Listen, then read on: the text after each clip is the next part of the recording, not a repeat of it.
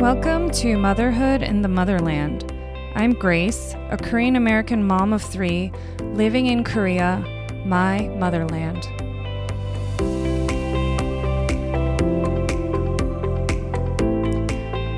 Hi, guys. It's been a while, but it's so nice to be back. We are now in 2024. Happy New Year. And I'm personally starting off the new year with a lot of anticipation and hope. I've got my new bullet journal set up. I have a new prayer journal to go deeper into prayer this year. And just overall, a lot of plans and goals, especially for this podcast as well. But uh, despite all the good vibes and hopes, today's episode is actually going to be my attempt at tackling a rather large and daunting and heavy topic. I'm hesitant in opening up Pandora's box, especially trying to tackle such a difficult topic, particularly because I wanted my podcast to focus on the good of Korea. Because truthfully, living in Korea as an expat, it becomes quite easy to focus on the problems, to compare and complain, I guess, about the things that are frustrating here. And even for Koreans themselves, I think, you know, I often hear them share about this and that and why that's an issue here in Korea. And so I didn't want my podcast to be yet another place where we just focus and nitpick on the negative. But at the same time, I want to stay true to things that are happening here, things that are relevant and topics that are important and near and dear to me. And so, with a cautious heart, I am going to be talking about the recent passing of actor Lee Sun-gyun. Um, I'm sure many people know of it now as it has hit the news by storm. He had been in the midst of a very public investigation over a drug allegation, drug use allegation, and in the midst of many different interrogations and investigations happening, um, it was found that he had taken his own life and news of his passing is just so devastating because he was obviously a very, very talented actor. He became a global star with the movie Parasite. And before that, for me personally, his work in Nae Ajoshi, My Mister, his acting was impeccable. And truthfully, I just cried throughout the drama because the plot it depicted a hope for humanity in the midst of a lot of the characters suffering. And it was just done in such a beautiful way. And his character the the character that he played in particular he upheld himself with such integrity and you know stood for what he believed to be right. And so it still will go down as one of my favorite dramas of all time. But leading up to his death, there was just so much focus on his possible drug use and all the details surrounding it. And the current administration here in Korea, they have been cracking down on drugs.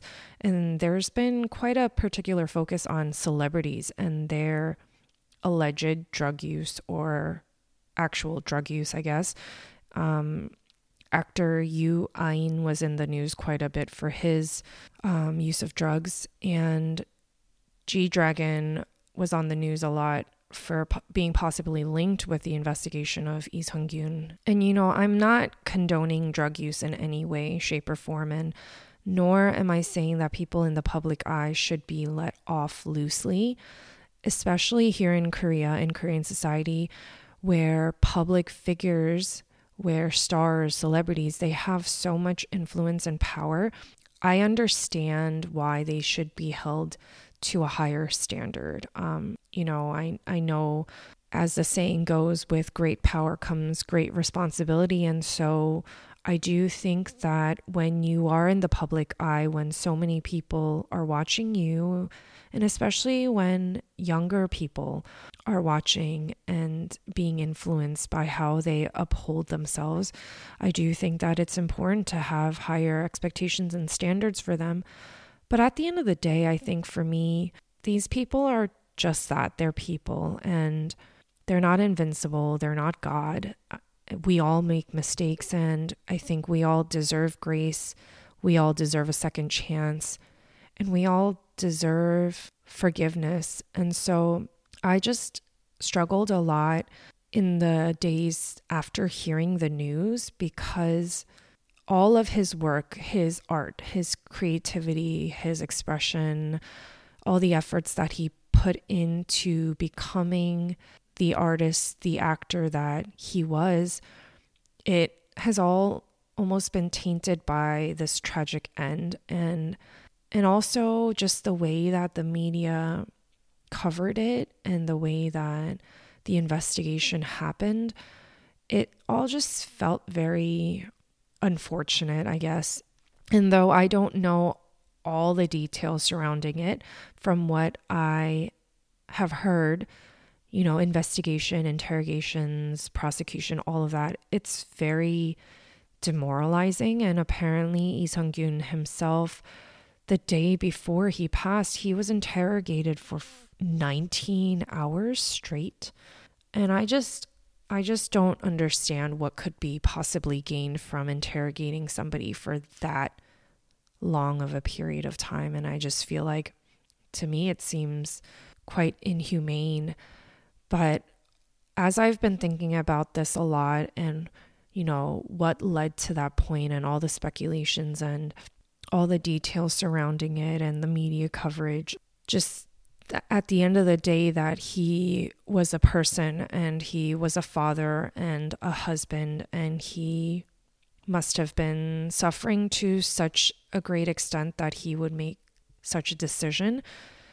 It made me just think a lot about the society and the system. And something that I've been noticing about Korean society is this phenomenon of the bandwagon effect, it's quite strong here. So, you know, the bandwagon effect is essentially like a psychology term for um, when people just kind of hop on and do what everyone else is doing in the masses and, and following.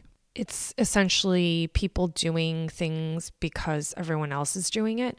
And doing it regardless of what their personal convictions or beliefs may be. And so, you know, it's similar to kids doing things because of peer pressure. And I think that type of thing I see so strong here. Um, it's to the point where things that trend here trend really fast. And then when it dies out, it dies out really fast. And so, same thing goes for people and celebrities. They get big super fast and then they fade away super fast. Um, and I think overall, just in general, Korean society, it, it is a very fast paced culture. We say, you know, 빨리 빨리 문화.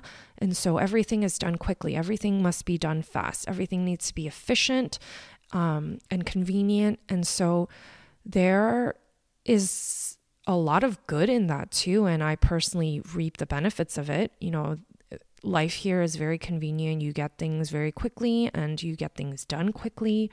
But on the flip side, I think there's also a very dark side to it too.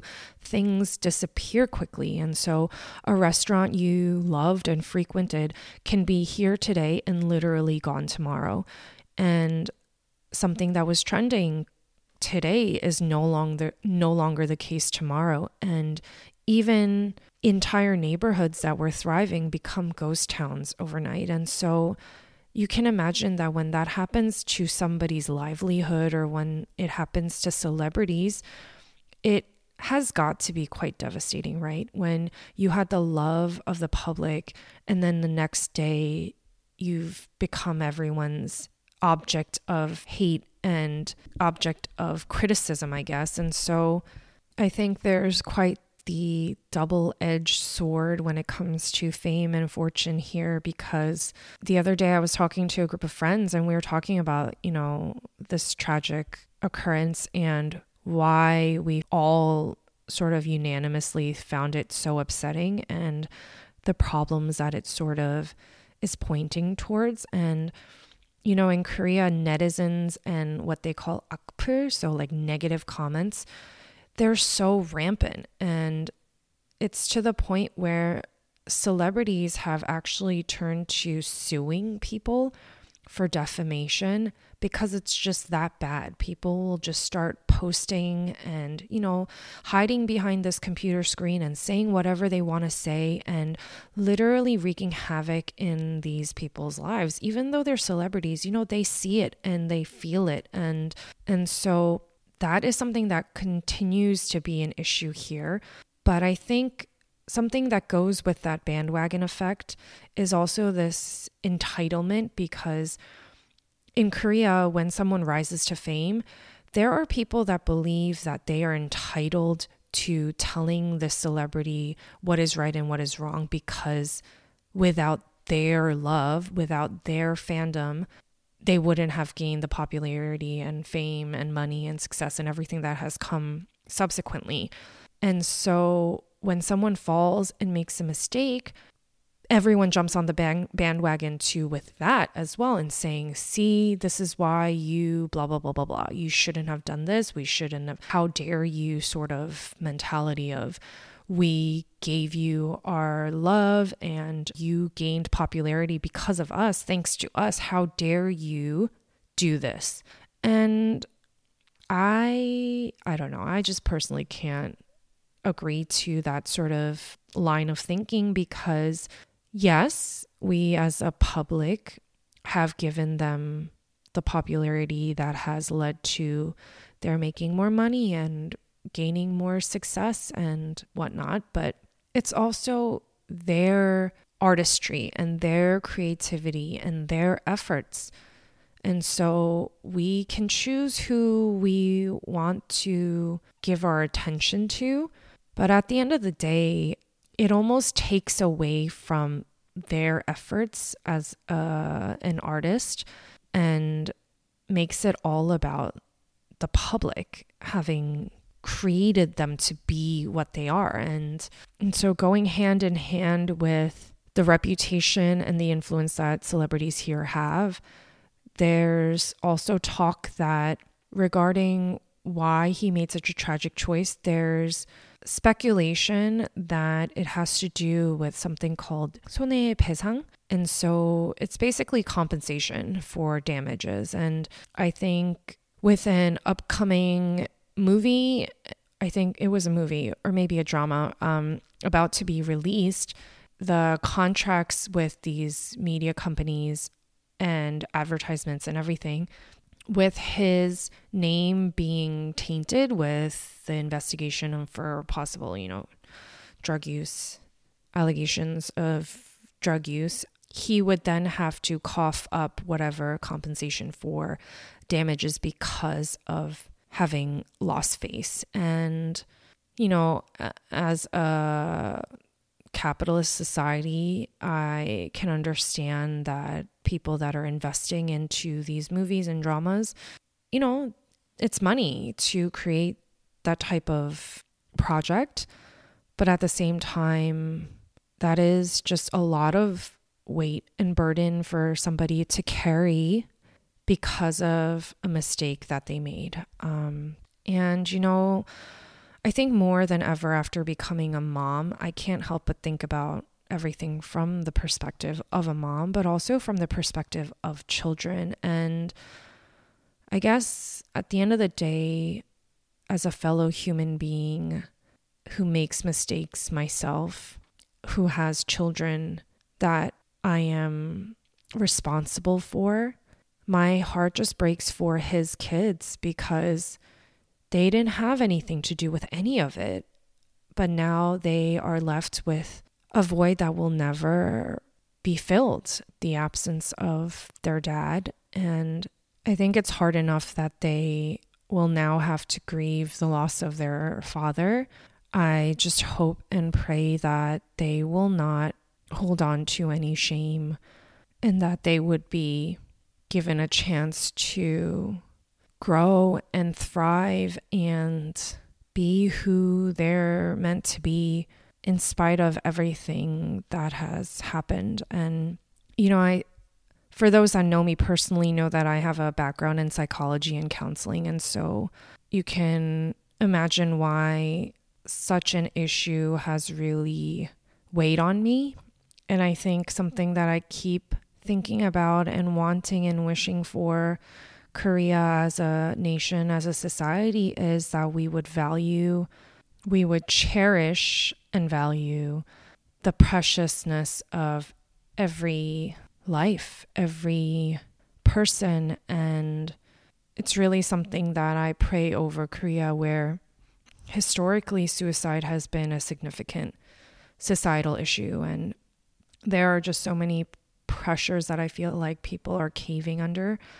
Um, you know, my last episode was about the sunung and the test and the education system and everyone feeling like, you know, um, there's this one path that leads to success and there's this one chance and one opportunity. And if they mess up or if they fail, then that's it. And my hope is that people would just have a more holistic, well balanced understanding of not just success and happiness, but also just, you know, the purpose and meaning of life in general, that it's not to chase after these things and thinking that once you get there, you'll have happiness forever, but that it's really about taking each day and being grateful and being present and finding joy in the small things in nature, like just all the things that we know, but I think we often forget or we lose track of. And so, yeah, I think that's sort of a good point for me to wrap up.